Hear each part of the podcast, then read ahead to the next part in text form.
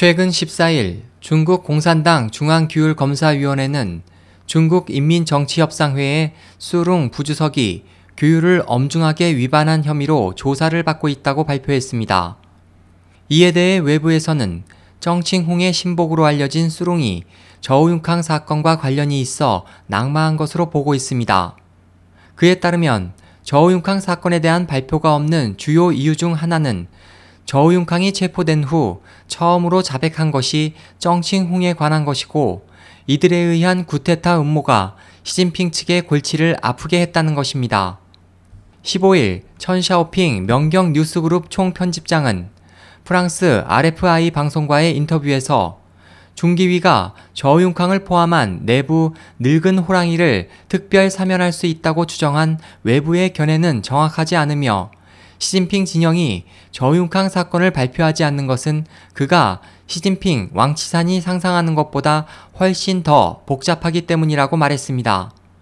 한 소식통에 따르면 지난해 봄과 여름 사이 홍콩과 해외 언론들이 장점인 전 국가주석의 사망 소식을 전했을 때 당시 장점인은 큰 병을 앓고 있었으며 이 기간에 당시 상무위원이었던 저우융캉은 베이징에서 이미 은퇴한 정칭용과 비밀리에 면담했습니다. 천 총편집장은 다른 소식통의 말을 인용해 저우융캉은 체포된 후 그와 정칭홍의 면담 내용을 자백했다. 저우융캉은 그가 당시 정칭홍을 찾아가 장점인이 죽은 후 즉시 보시라이를 베이징에 전근시키는 일을 상의하고 토론했다고 말했다고 전했습니다. 또 저우융캉이 체포된 후 맨 처음 정칭홍과 면담한 이 문제를 자백한 목적은 정칭홍을 끌어들여 중공 정계의 석유방, 상하이방과 태자방에서 거물급 지위에 있는 그가 어떻게 처리되는가를 보는 것이기 때문에 시진핑과 왕치사는 아직까지 신중한 고려를 하고 있다고 말했습니다. 시사평론가 화포는 해외 중문망에 발표한 논평에서 저우융캉은 보기 드문 매우 간사하고 사악한 사람이지만 중공은 당을 보호하는 차원에서 저우융캉 사건을 대회에 다 털어놓지 않을 것이다.